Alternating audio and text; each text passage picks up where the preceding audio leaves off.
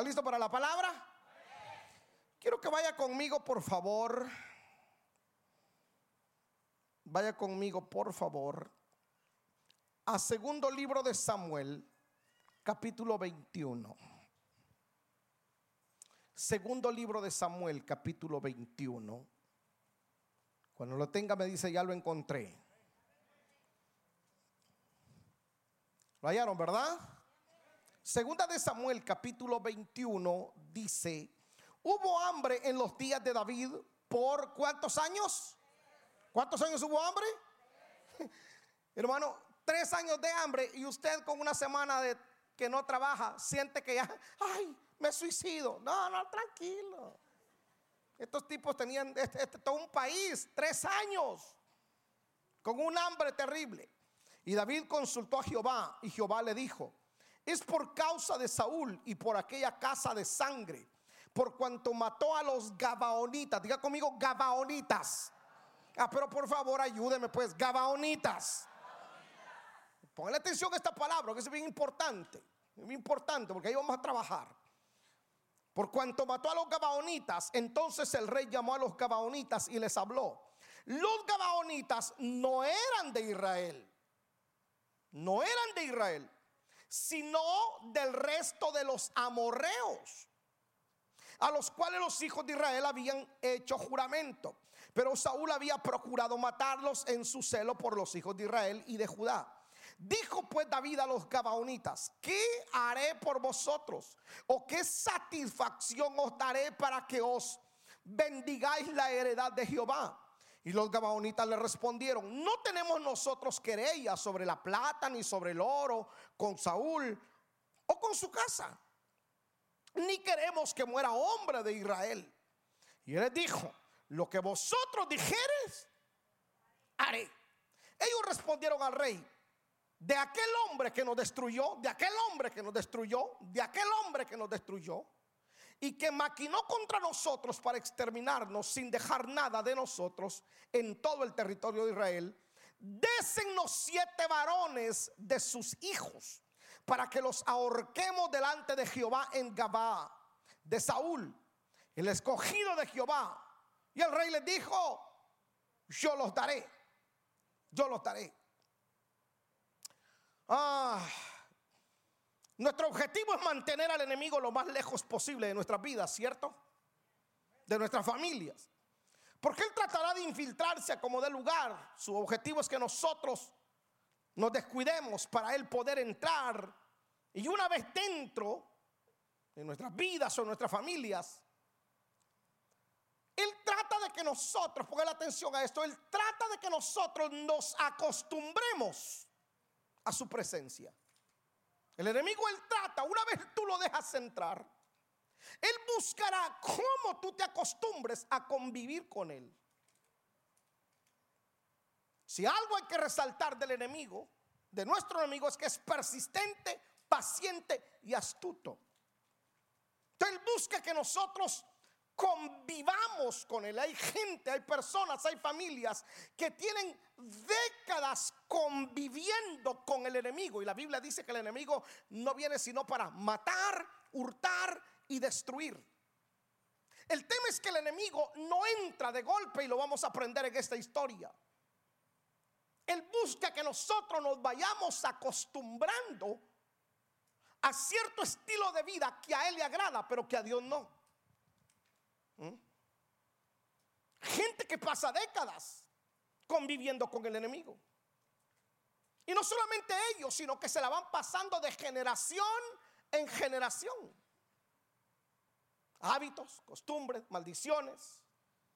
Y note bien que en, en este verso, por culpa de los gabaonitas, Israel estaba pasando por una hambruna de tres años por culpa de los gabaonitas. Y al consultar a Jehová, el Señor le dijo que la razón era por la sangre de los gabaonitas que Saúl había masacrado.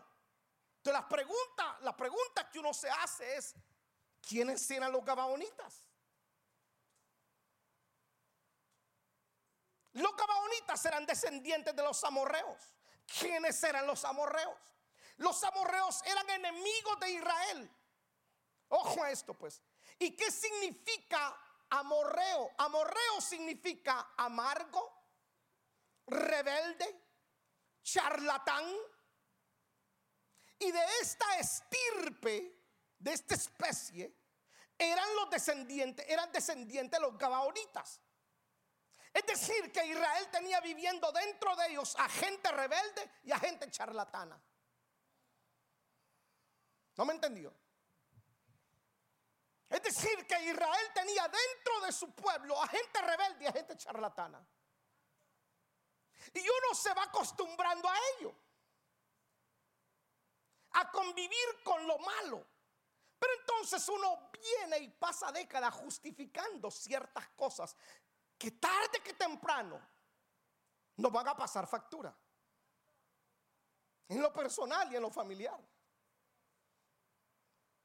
¿Mm? Ahora, ¿cómo es que llegaron ellos a convivir con Israel? ¿Cómo lo hicieron? ¿Cómo se lograron infiltrar en ellos? Pongan atención a esto, pues. ¿Cómo los, los gabaonitas llegaron a formar parte de Israel? Porque el verso que leímos ya, ya habían pasado décadas.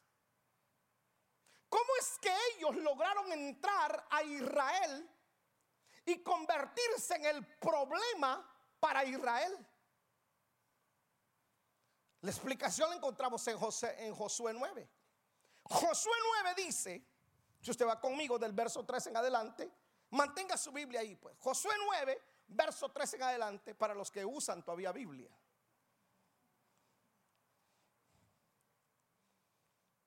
Dice, más los moradores de Gabaón, cuando oyeron lo que Josué había hecho a Jericó y a Jai, usaron de astucia, subraya en su Biblia la palabra astucia. Usaron de astucia, pues fueron y se fingieron embajadores y tomaron sacos viejos sobre sus asnos y cueros viejos de vino, rotos y remendados, y zapatos viejos y recocidos en sus pies, con vestidos viejos sobre sí, y todo el pan que traían para el camino era seco y mohoso. Y vinieron a Josué al campamento en Gilgal y le dijeron a él, a los de Israel, nosotros venimos de tierras muy lejanas, haced pues ahora alianza con nosotros.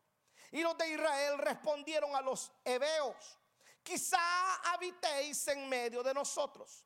¿Cómo pues podremos hacer alianza con vosotros? Ellos respondieron a Josué, nosotros, tus siervos. Y Josué les dijo, ¿quiénes sois vosotros y de dónde venís? ¿Quiénes son ustedes y de dónde vienen?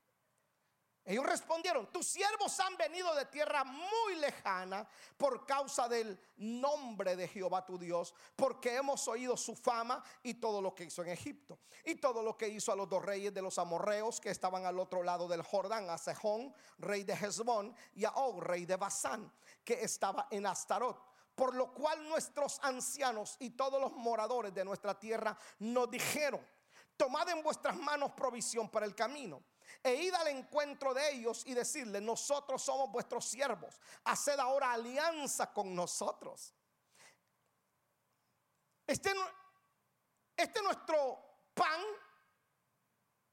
este nuestro pan lo tomamos caliente de nuestras casas para el camino. El día que salimos para venir a vosotros, y él aquí ahora está seco y mohoso.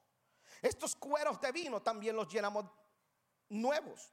Helos aquí ya rotos también estos nuestros vestidos y nuestros zapatos están ya viejos a causa de lo muy largo del camino. Y los hombres de Israel tomaron de las provisiones de ellos y no consultaron a Jehová. Pongan atención. Y no consultaron a Jehová. Y Josué hizo paz con ellos y celebró con ellos alianza. ¿Qué hay de malo en esto? Póngale atención concediéndoles la vida. Y también lo juraron los príncipes y la congregación. Lea el 16.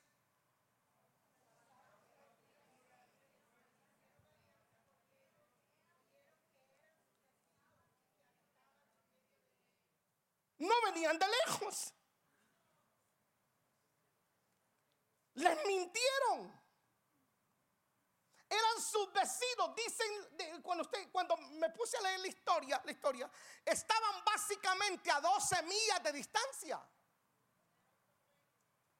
entre los Gabaonitas, entre Gabaón e Israel, 12 millas de distancia. Y los muy terribles vinieron y tomaron el pan mojoso, los zapatos, todos se, se vistieron como mendigos y les dijeron, mire, nosotros venimos desde lejos. Y cuando Josué se enteró que eran sus vecinos, ya no los podía matar. Ya no los podía exterminar. ¿Por Porque habían hecho un pacto en el nombre de Jehová. Él les había jurado por el nombre de Jehová que no los tocaría. Y más adelante, por causa de ellos, estaban aguantando hambre tres años. Primer principio, lo que usted no mate hoy en su vida de pecado le causará problemas mañana. Lo que usted no arranque hoy de su vida, tarde que temprano, si no es a usted, a sus descendientes le afectará.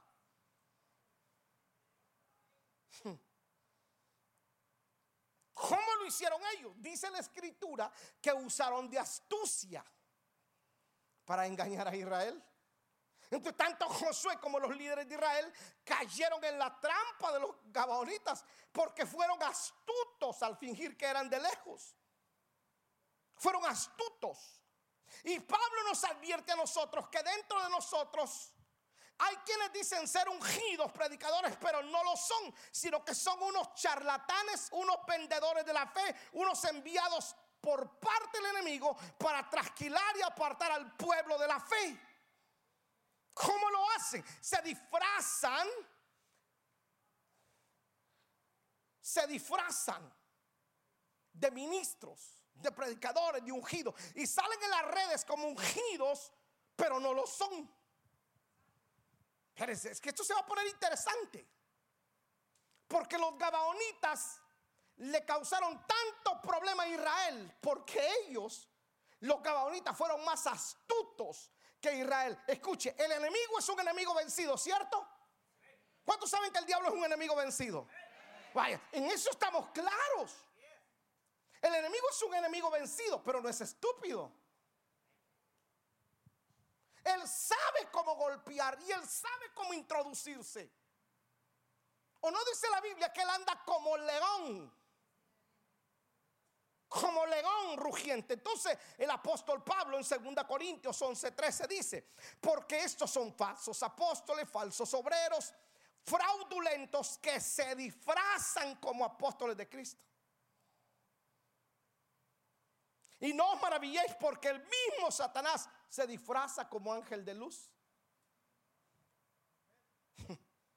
Así que no os extrañéis o no es extraño si también sus ministros se disfrazan como ministros de justicia, cuyo fin será la obra.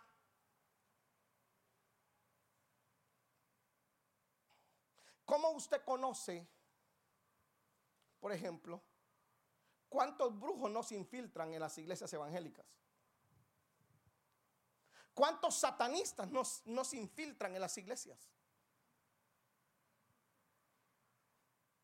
Y la gente no se da cuenta.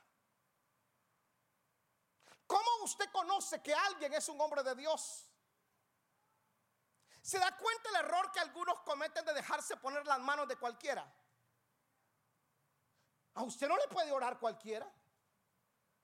¿Cómo tú sabes que el que te está imponiendo las manos es un hombre de Dios? Si la Biblia dice que el diablo se disfraza como ángel de luz, ¿cuántos lobos con piel de oveja hay, señores, en las iglesias? Son espíritus gabaonitas que entran y conviven con uno y uno los va tolerando y te van engañando. ¿Eh? No son pastores, son lobos. No son profetas, son adivinos. No son apóstoles, son charlatanes, mercaderes de la fe. ¿Cómo es que nos engañan? Dice que los gabaonitas se fingieron. Ojo, los gabaonitas se fingieron, se disfrazaron de lo que no eran. No eran lejanos, eran vecinos. Hay personas que son hábiles para fingir y te engañan. ¿Alguna vez alguien pero de ver, sé honesto, ¿te han engañado vendiéndote una mentira por verdad? ¿Alguna vez te han engañado? Después de tiempo, ¿cómo me engañó? ¿Cómo caí? No, no, hay gente tan astuta, pero tan astuta, son tan hábiles para mentir que tú terminas creyendo las lágrimas. La carita de yo no fui, pero detrás de ellos andan, hermano, no un cuchillo, sino un, un sable para clavártelo.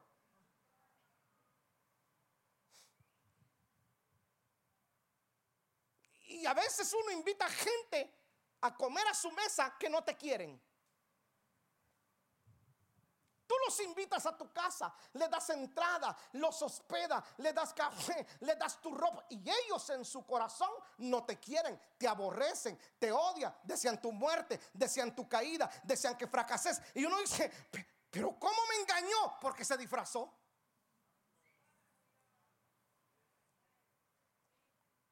¿Sí me está entendiendo esta noche? Ellos se, se disfrazaron, fingieron ser embajadores, pero no lo eran. Yo soy muy cuidadoso a quien invito a la iglesia, fíjese hermano. De veras, yo solo invito a los amigos que yo conozco. ¿Usted sabe cuántas correos electrónicos, llamadas, mensajes, WhatsApp me llegan para que yo... Yo le digo, no, pero ¿quién, quién te dio mi número? ¿Cómo me conoces? No que un amigo de mi amigo de mi amigo. Te llamo después. Yo no puedo traer a alguien que yo no conozca. Todos los que usted ve que se paran aquí es porque yo ya los he escaneado, hermano, y sé que son hombres de Dios, no son lobos. Porque yo no puedo, yo, no puedo poner tu familia, tu vida, tu fe en las manos de un charlatán. No se puede. Pastor, mira qué tremendo predicador. Sí, cualquiera puede dispararse un buen mensaje aquí, teóricamente. Cualquiera puede dispararse una prédica que a usted lo deje así. ¿eh? Sí, pero usted lo conoce. No.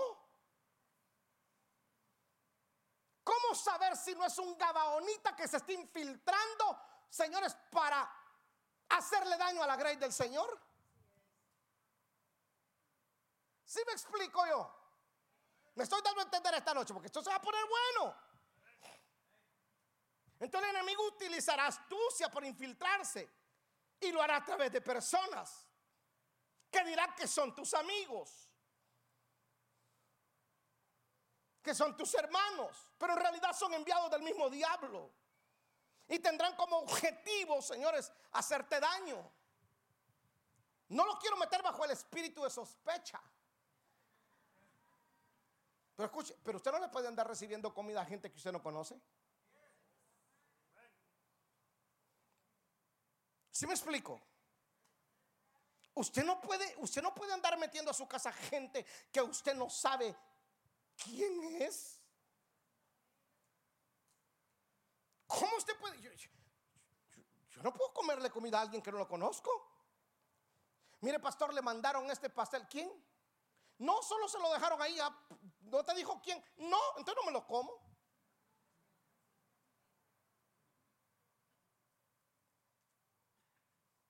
Yo sé por dónde va usted. Pastor, yo oro por él y lo santifico. Ok, si esa es su fe, dele.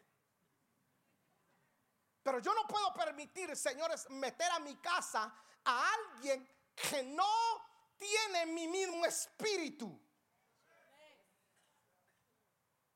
Por su fe usted le cae mal a gente que usted no sabe. Desde que tú te convertiste al Señor, te va bien, ¿cierto? ¿A cuánto le va bien desde que se vinieron al Señor, a la iglesia? Ah, perfecto, escucha acá, le va bien viniendo a la iglesia.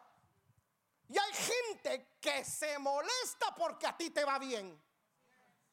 Cuando andabas todo desgraciado, todo vomitado, todo peleado con la casa. Eh, mira, no, pobrecito, mire qué lástima. Hoy que ya no peleas, hoy que te ven tomarte, tomarte fotos con tu esposa, tu familia, tus hijos, comiendo. hay gente que literalmente siente celos, envidia de ti y desean verte exactamente igual como te conocieron o peor, entonces no te quieren.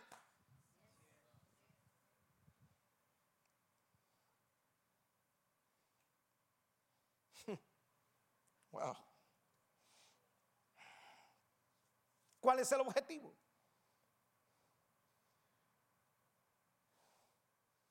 El objetivo de ellos es que convivamos con ellos y apartarnos de la fe. Gente con espíritus contrarios que se infiltran para contaminar nuestra fe. Yo he conocido gente que, hermanos, llenos del Señor, llenos de fe, llevaron a su casa a vivir a gente que no comparten su fe. Y comienzan a hablarte mal de la fe y te hacen dudar de la fe en Cristo Jesús. Y luego usted tú los ves apartados. Luego, después de ser ujieres en la iglesia, hoy los ves en nightclub. Y uno dice, pero ¿qué pasó? ¿Cómo es que se apartaron de la fe? Porque metieron a su casa gabaonitas. El espíritu gabaón entró a su casa. Ojo a esto. Es que su hermano yo quisiera ahondar, pero no sé si usted se va a molestar.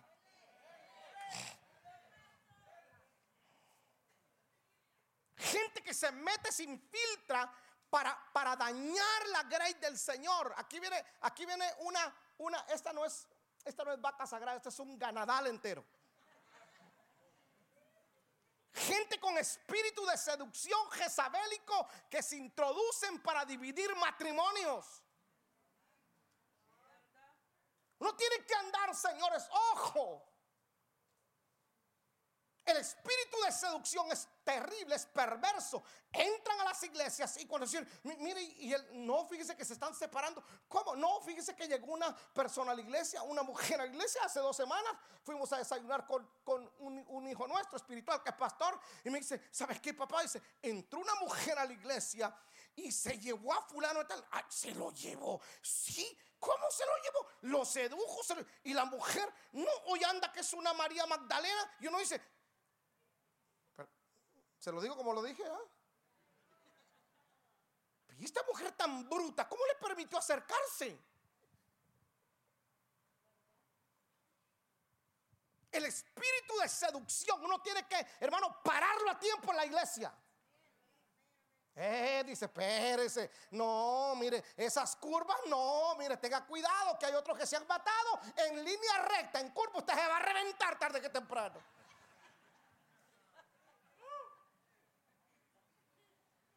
Esos ojos, esos mazos, mire, no, no, esos mazos no son suyos. Es un espíritu de seducción que quiere destruir tu casa, tu hogar, tu familia y tienes que pararlo ya.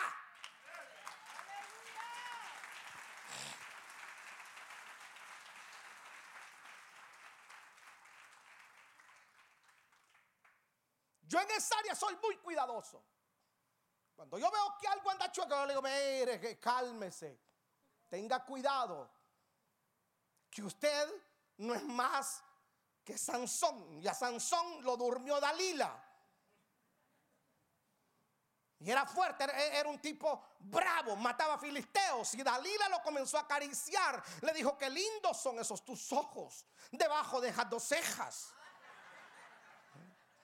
Ese pecho tuyo esos brazos, esos bíceps, esos y te comienza a halagar y entonces, como decía mi abuelo, y viene Juan Caballo y cae en la trampa de una gadaonita que lo está durmiendo sin darte cuenta que te va a destruir la casa.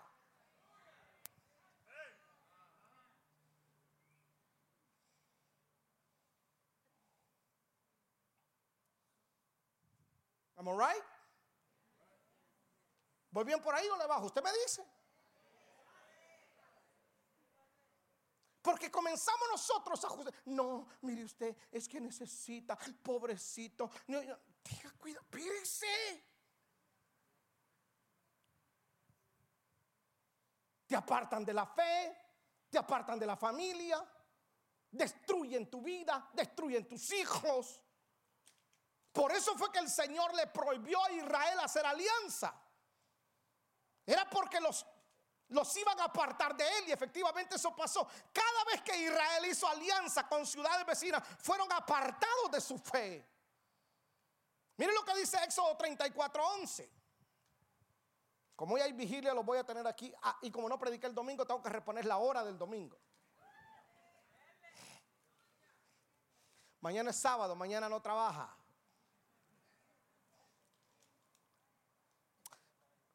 que alega si cuando no venía a la iglesia se iba crudo a trabajar, iba borracho, se emborrachaba el viernes y el sábado iba a trabajar.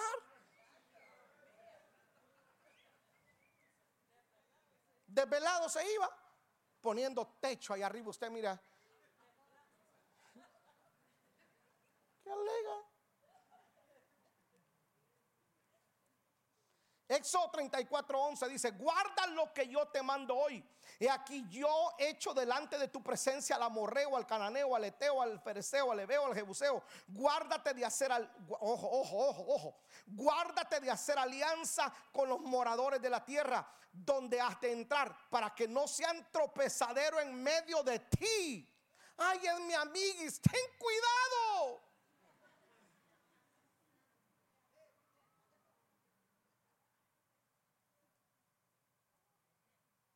¿Sabe cómo ha comenzado la caída de hombres de Dios?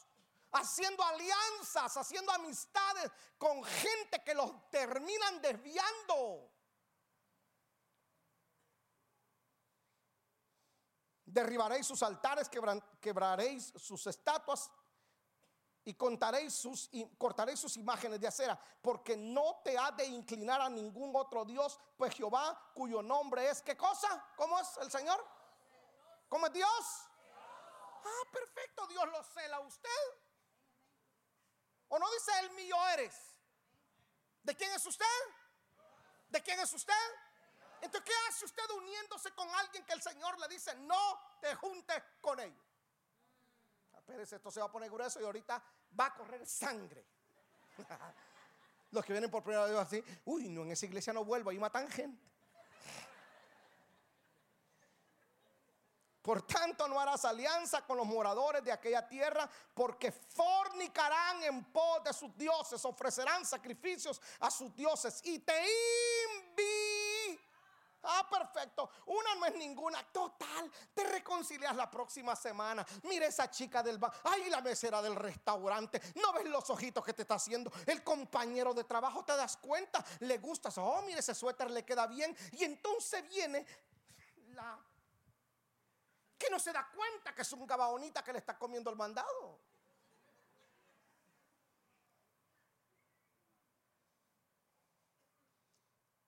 Hay gente que no cae por falta de revelación. Hay cristianos que caen en la trampa de Gabaón, no por no ser espirituales, sino por estúpidos.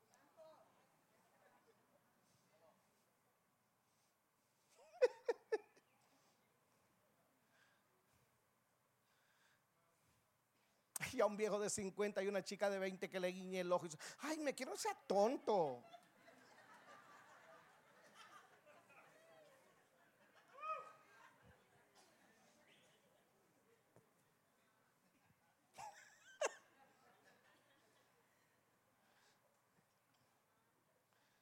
Paola tiene una revelación un día, dijo que, dijo Paola, que las amantes jóvenes nos cuidan viejos, acabados y enfermos.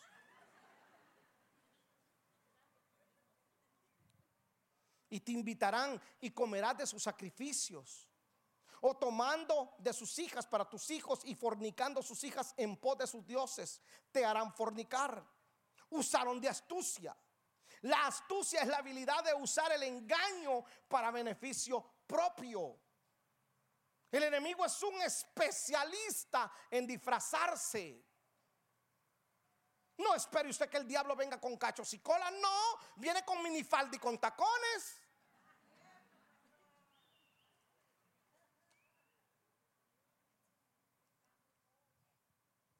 Una persona astuta es un buen, es un buen vendedor de mentiras, es un manipulador de la verdad. Una persona astuta es sutil, o sea que puede ponerte una carita de yo no fui. Es sutil y tú terminas creyendo la inocencia. Es inofensivo. No, no es inofensivo.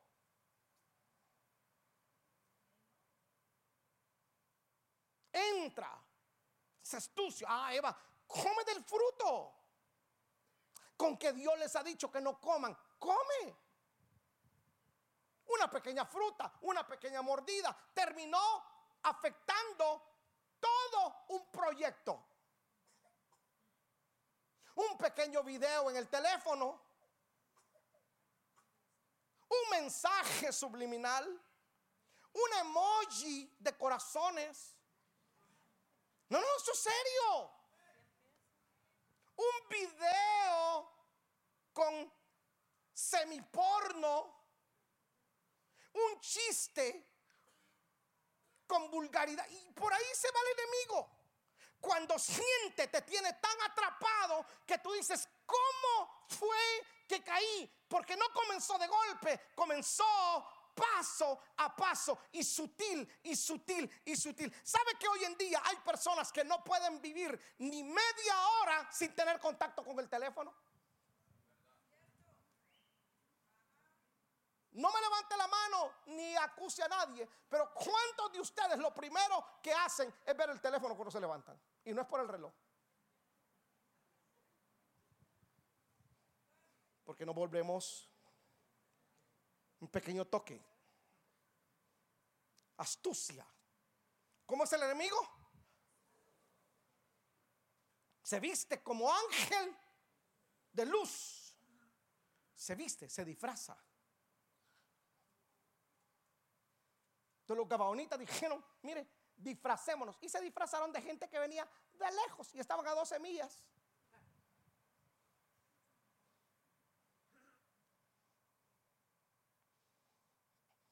Segundo, los invitaron a vivir en medio de ellos. Vengan y vivan con nosotros. Una cosa es ser tentado, otra cosa muy distinta es ceder ante la tentación. ¿Cuántos alguna vez han sido tentados? Levante la mano, sea honesto. ¿Alguna vez ha sido tentado? Ese no es el problema. Usted va a ser tentado. No confunda prueba con tentación. Usted va a ser tentado. Ser tentado no es pecado. Pecado es caer en la tentación. Los gabonitas llegaron, pero Israel fue quien los dejó entrar. El enemigo llegará, te probará, pero tú decidirás si lo invitas o lo echas fuera.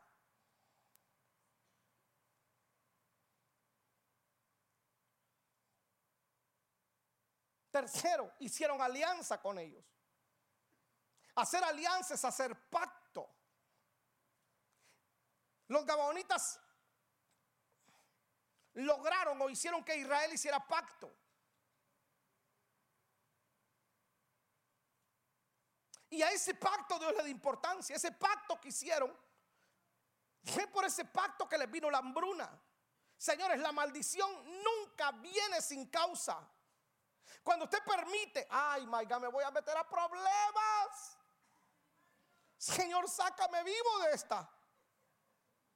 Cuando usted permite que sus hijos se mezclen y tengan noviazgo con personas de diferente fe, usted en el futuro tendrá que resolver serios problemas. ¿Cómo perdí a mi hijo? ¿Con quién permitiste que tus hijos comenzaran una relación? No es que, mire, pastor, mi hijo, mi hija ya está mayor de edad y ella decide, espere, espere, espere, espere, ¿con quién vive? ¿Vive en tu techo? Sí. Ah, perfecto, entonces la regla la pones tú. ¿Usted cree que Dios no? ¿Usted cree que Dios se la juega por nosotros? No, Él es Dios que celoso. Y mire lo que dice en Deuteronomio 7.1. Deuteronomio 7.1. Este, este, es el texto más claro para todos aquellos padres alcahuetes que toleran noviacos a sus hijos fuera de la fe.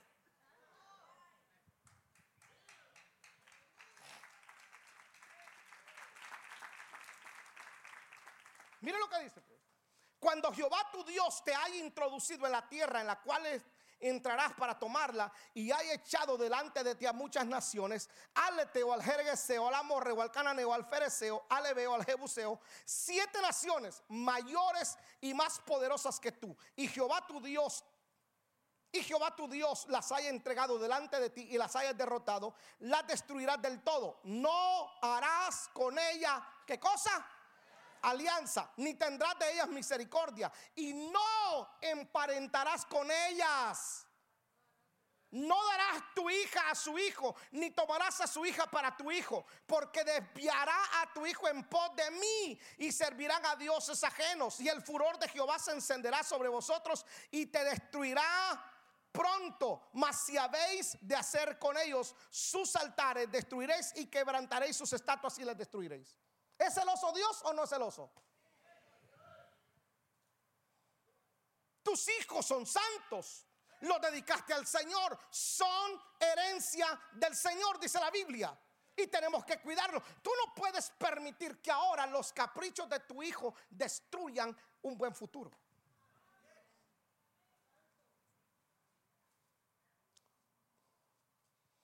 Cuando ya escuches que quiere tener novio o novia, dígale, eh, quiero conocerlo. ¿Lo sienta ahí? A ver, ¿cómo está usted joven? Bien. ¿Cómo es su familia? ¿De dónde son? ¿Usted trabaja? ¿Usted tiene carro?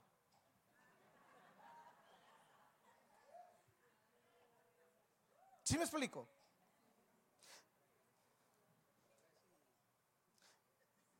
Mire, usted.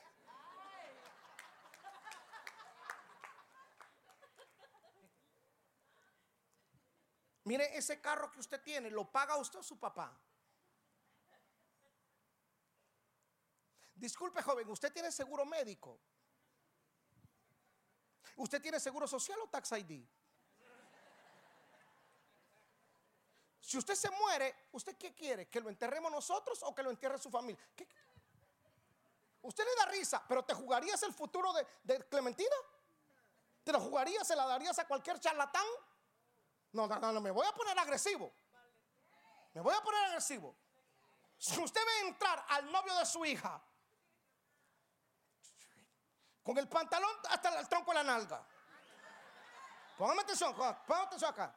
Usted piensa que esto es religiosidad. Con aretes en las orejas. Está hablando el muchacho. Está hablando el muchacho. Y usted le pregunta, mire, ¿usted va a alguna iglesia? No, no. Ah, usted no. O sea que usted no. ¿Usted cree en Dios? Sí. ¿Usted es cristiano? No. Pero es. Es que a la niña le gusta. No, a mí no me importa que a la niña le guste. Es mi futuro y el de mi hija y el de mis nietos.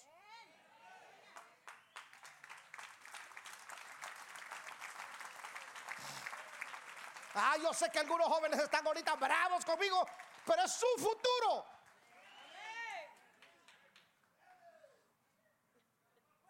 ¿O no te costó parir al tuyo? ¿No te costó parir a los tuyos? Sí, para que un charlatán venga y quiera aparentar contigo. ¿Cómo te libras después? Tú no puedes darle a tu hija en matrimonio a un charlatán que es un aragán, un flojo, un vago, que no cree en Dios que después a tu hija la va a cargar de baile en baile, te la va a dejar botada, te la va a dejar preñada, luego vas a terminar que mantener a tu hija y a un nieto que no pediste que naciera y a un nieto que se empare, que le va a tener que decir abuela a otros que no tienen tu fe. El escenario es muerto.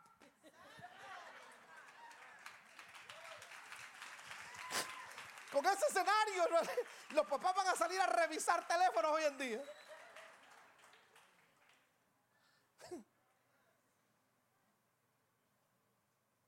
Tú no puedes permitirte convivir con el enemigo.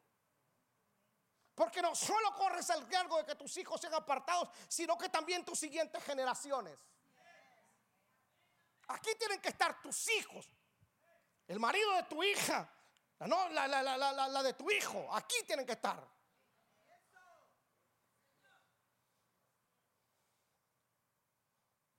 Ay, no, en la iglesia no hay mujeres. Yo voy a a traer anda a traerla y te vas a terminar quedando allá.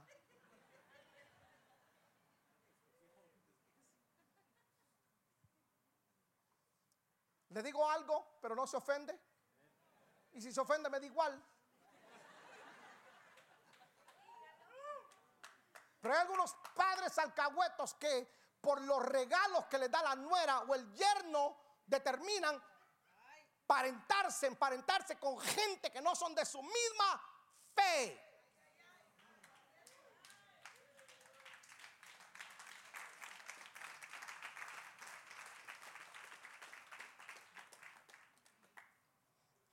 Yo le he cortado novias a mí, córtela, mano, córtela. No, no, córtela. Al que antes de que casara le corté alguna. Le digo, uy, no, papá, córtela, hermano. Y dije, no, hermano. Y cuando veo esta es, y lo casé con gusto. Así que las otras dos están entre la cuerda floja. Más vale que se porten bien, si no les digo córtela. Una dominicana ahí que si no se porta bien, le digo, córtela. ¿Por qué razón? Yo no puedo permitir que mis hijos se junten con alguien que no es de nuestra misma fe. Estaba hablando una vez con una iraní.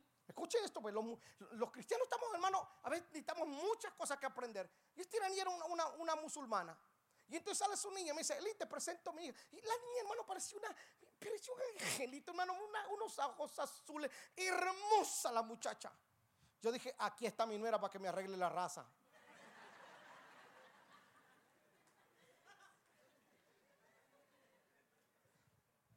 Ya le dije, con esta, con, esta caso a él, dijo, era, mayor. Entonces, oye, le digo, ¿qué se me hace que le voy a presentar a mi hijo, a tu hija? Está muy bonita tu hijo. Oh, me dijo, aunque tu hijo sea un príncipe, no puedo, me ¿Por qué le dije? nosotros no podemos, Ella se tiene que casar con alguien de nuestra misma fe y de nuestra misma sangre. En serio, sí. ¿Y por qué le dije? ¿Por qué me dijo? Porque nosotros protegemos nuestra fe y protegemos nuestros bienes. Y usted le quiere dar a su hija a cualquier charlatán, a cualquier vago. Desde que usted lo ve entrar o la vea entrar, mire, usted va a la iglesia. Sí, ¿qué iglesia? Tal iglesia. ¿Quién es su pastor? Permítame, le voy a llamar.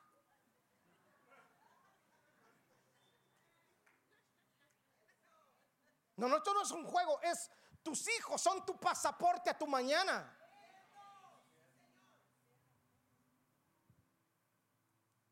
Esto es más serio de lo que nosotros podamos imaginar. No, uno de padre no se tiene que meter, que no se tiene que meter, que ellos escojan. Si hoy en día los chicos no pueden escoger ni el color del calzoncillo que se ponen, van a escoger su futuro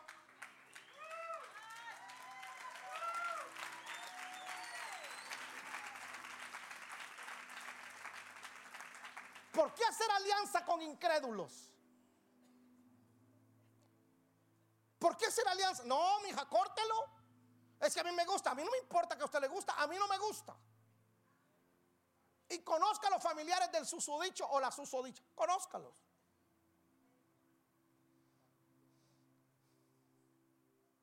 No solo se mezclaron con ellos, sino que tomaron de sus provisiones le tomaron provisiones a los gabaonitas y los hombres de Israel tomaron de las provisiones de ellos. Se comenzaron a alimentar de lo que ellos traían. Hay algunos que oyen la palabra.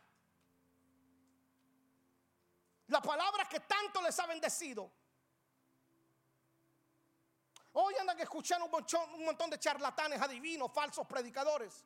Se están alimentando con la comida de los gabaonitas.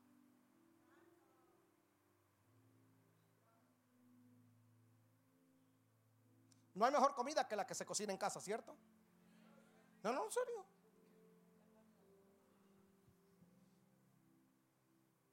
Pregúntale a tu hija, ¿te, gusta cómo cocino? Pero cuando dice, ay, yo me quiero ir de la casa. Y entonces, ah, si se van. Lo primero que le dice, mamá, me va a venir a cocinar. Y ahí está va la vieja alcahueta a cocinarle a ella y al yerno.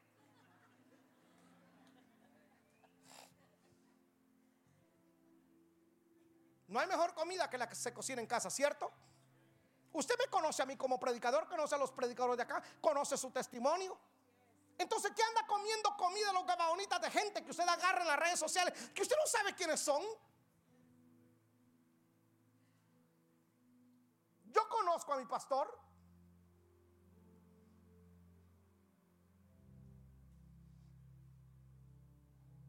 ¿Por qué les pasó todo esto? ¿Por qué los gabaonitas se metieron entre ellos? Vean la escritura, pues. Mire lo que dice la Biblia, pues. Volvamos otra vez al verso.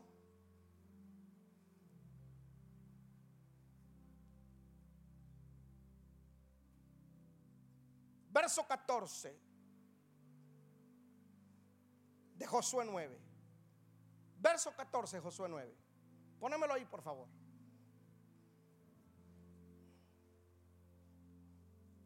El verso 14, por favor. ¿Tienes tu Biblia? Léela, por favor. El verso 14 del capítulo 9. Y los hombres de Israel tomaron de las provisiones de ellos. Escuche esto. ¿Qué fue lo que no hicieron? No consultaron a Dios. ¿Sabe cuándo consultaron a Dios? Cuando tenían tres años de hambruna. Entonces David llega le dice, Señor, ¿por qué nos vino esto? Por la sangre de los gabaonitas.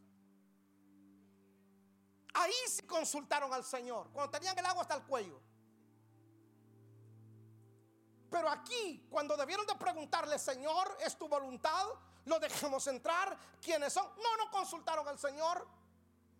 Las cosas que a ti te pasan malas muchas veces tienen que ver porque tú no consultas al Señor aún, aún en las cosas mínimas. Tienes que preguntarle al Señor. ¿Hago este negocio, Señor, o no lo hago? ¿Me asocio con esta persona o no?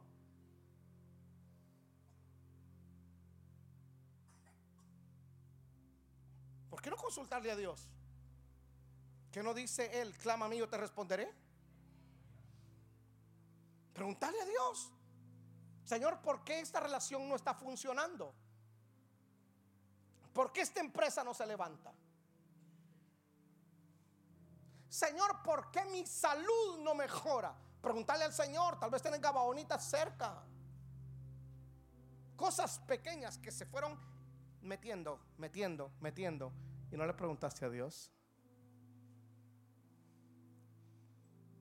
Era cuestión de solamente decirle, Señor, si lo permito, no lo permito. ¿Qué tú dices? ¿Qué tú piensas de esto?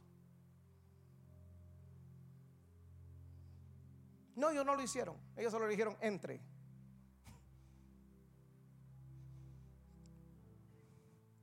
Me voy a meter en quizás algo que no me importa, pero le va a servir posiblemente. Pueda que tengas necesidad de rentar una recámara. Y tú veas como inofensivo. Eh, me ayuda, son 300, 400 pesos. Espérate. Antes de meter a alguien, pregúntale.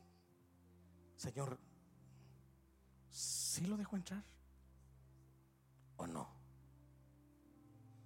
Porque tú has provisto. Y vas a proveer. No le estoy diciendo que no, no le estoy diciendo a usted que le cierre la puerta a toda persona, porque la Biblia nos manda a ser hospedadores. No me refiero a que usted consulte a Dios. Pregúntele. ¿Sabe cuántas tragedias se pudiesen haber evitado en la iglesia si uno le consultara a Dios? Señor, ¿qué piensas? Hace un tiempo atrás alguien vino y me dijo, pastor, me voy a cambiar de iglesia y me voy a venir para acá. Le dije, ¿por qué? Porque me queda más cerca. No, le por eso te cambié. Ya le preguntaste a Dios. Pregúntale. Y no volvió. Me imagino que le consultó al Señor. Y Él nos va a guiar a toda justicia y a toda verdad. Y Él nos va a decir qué es lo que nosotros debemos de hacer. No tomes decisiones sin preguntarle a Dios. Tu vida y la de los tuyos es demasiado importante. Tú no puedes asociarte con alguien si Dios te dice no lo hagas. Pastor, esta sociedad me va a dejar tanta plata. Pregúntale a Dios. Y pudiese ser que el Señor te evite hacer un negocio que el día de mañana sea tu ruina.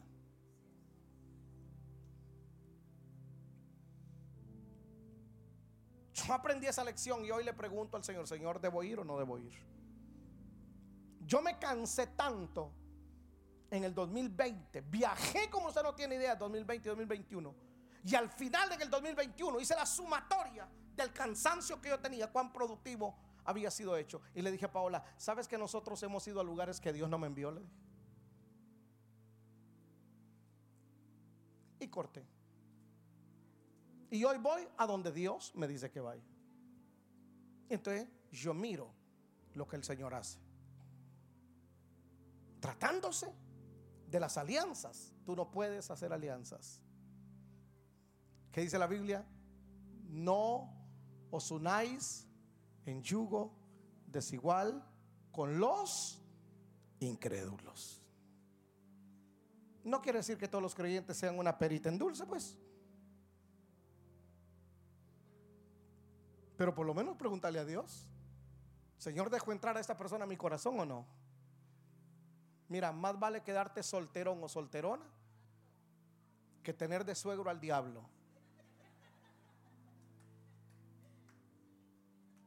No, no, no, se lo voy a repetir para que le quede claro. Más vale quedarte solterón o solterona que tener de suegro al diablo. Yo lo convierto. ¿Qué lo conviertes? ¿En qué? No, si la señal, mire usted me llama, sí, vámonos a la iglesia. pues. Ay, no, mire que eso lo, ah, no, no, si usted tiene problemas con Dios, tiene problemas conmigo. Si usted no quiere tener una relación seria con Dios, mucho menos la va a tener conmigo. Bye.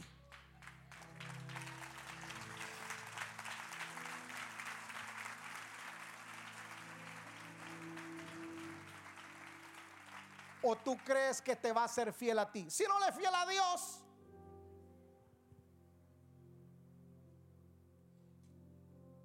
no hagas alianza con los gabaonitas. Te van a pasar factura mañana.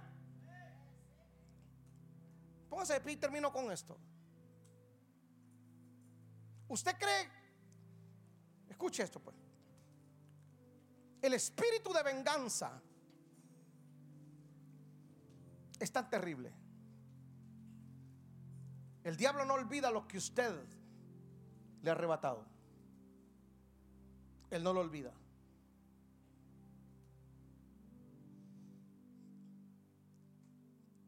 Estuvieron con ellos. Saúl mató a familiares de ellos. Años después en la hambruna.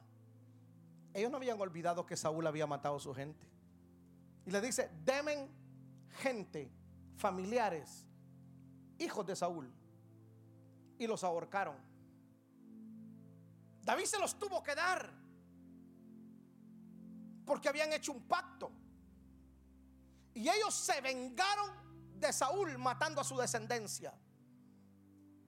Dame atención acá. Ellos mataron a los descendientes de Saúl. Vengaron la muerte, vengaron la sangre. Murió gente inocente por la culpa de Saúl. Y ellos no habían olvidado. ¿Tú crees que el diablo no te odia? Te odia a muerte. Y te va a tirar a matar todo el tiempo. Y va a enviar a sus emisarios, a sus secuaces.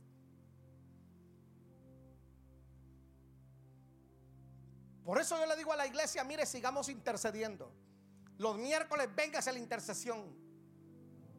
Porque hay que estar, sobre todo los líderes intercesores, con los ojos bien abiertos, cómo el enemigo se quiere infiltrar. Tú en tu casa, tú tienes que ser el atalaya y ver quién se quiere infiltrar para destruir tu casa, para destruir tu negocio, para destruir la felicidad que Dios te ha dado.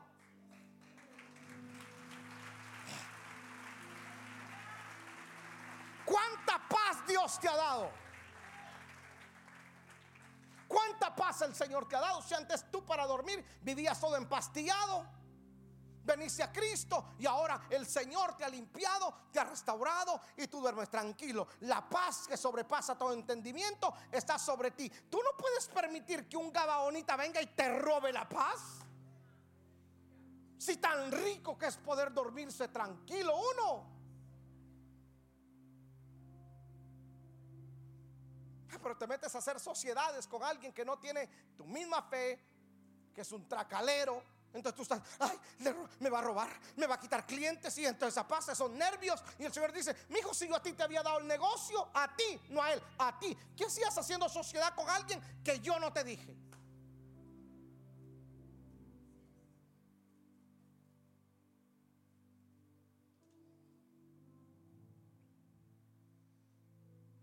¿En serio? ¿Sabe cuántos gabaonitas a mí se me han acercado para ofrecerme negocios? Yo digo, uy, digo yo, este es un emisario del diablo. Y me lo sacudo lo más rápido posible. Si la paz que tú tienes costó un precio, la sangre de Jesús, el amor del Señor, la familia que hoy tienes.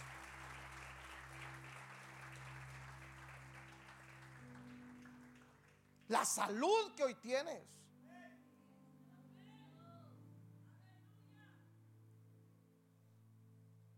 Mira iglesia, de, de veras hombre, usted con Dios nunca va a perder.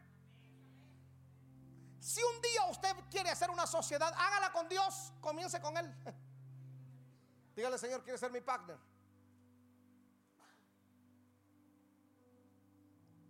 Algunos de ustedes hacen, les es más fácil hacer, hacer sociedades con un tracalero, mañoso, perverso, borracho, que con el Señor. Si con Dios nunca se pierde, con Dios siempre se gana. Yo voy a hacer negocios con Dios hacer alianzas con Dios, voy a poner a mi familia en la mano de Dios. Y a mis hijos y a mis hijas les voy a hablar y les voy a... Esta prédica, pueda que bromeamos, reímos y todo, pero esto es su familia. Usted no puede permitir que gabaonitas entren y destruyan lo que el Señor te ha dado a ti. Tus hijos son tu pasaporte a tu mañana. Anoche nos fuimos, a medianoche me fui a la casa de mi hijo. Fuimos allá con él, con su esposa.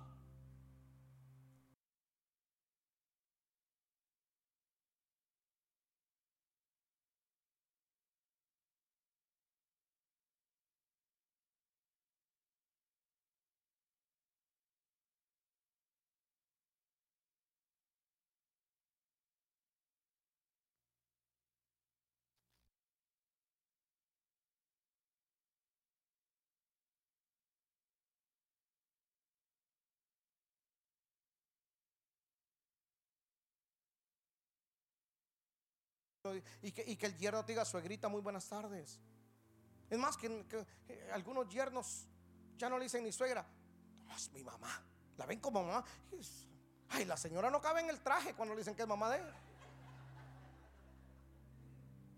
Pues se siente bien que te reciba el yerno con respeto, que te trate con respeto, con honra. Diga mi suegra, mi suegro. Y que tú llegues a la casa de ellos. Eso es sabroso. Pero qué terrible es no poder dormir porque tu hija te llama que el marido no ha llegado porque anda de borracho. Eso es un tormento. Chicas que son solteras. Aquí hay solteros también que están medio feos, pero por lo menos están en la iglesia.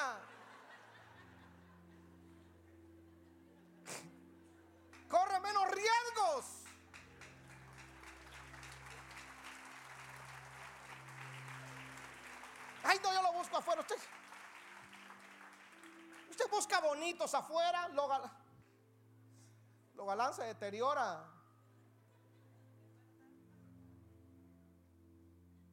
Esa sonrisa bella que tú buscas afuera, tarde que temprano termina en un vasito de alcohol. Ese pelo hermoso que te enamora, tarde que temprano terminará echándose lustre de zapatos para que le brille la pelona que tiene.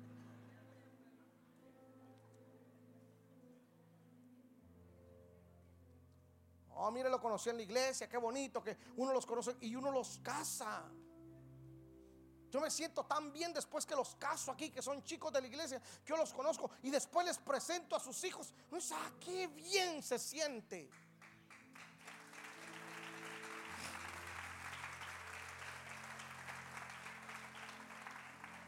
Si usted no se atreve cuando su hijo o su hija le diga que tiene novio, dígale, espérate, yo no me atrevo. Llámeme. Llámeme. Y yo voy. De veras, dígame, pastor, papá, como que venga, yo voy y me voy a sentar con él o con ella. Eso sí, yo le digo,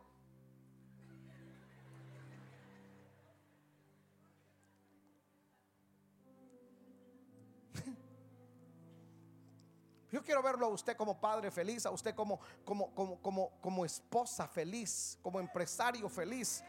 Pero si usted tiene que evitar alianzas con gabaonitas, evítelas. Y cuando no hablo de culturas, no, no, no me refiero a eso, me refiero a valores, a fe. Porque puede ser una persona que no sea ni siquiera de nuestra cultura. No necesariamente tiene que ser un latino. Pero hablo de fe, de valores. No es que yo quiero que sea también eh, un colombiano. No, pueda que sea, no sea un colombiano o una venezolana. Puede que sea de otra cultura, otro, otro país. Hablo de fe, de valores. Puede que sea un mexicano con una salvadoreña o con un guatemalteco, lo que sea. Hablo de fe. Hablo de fe. Hablo de valores. ¿Cuántos aprendieron hoy?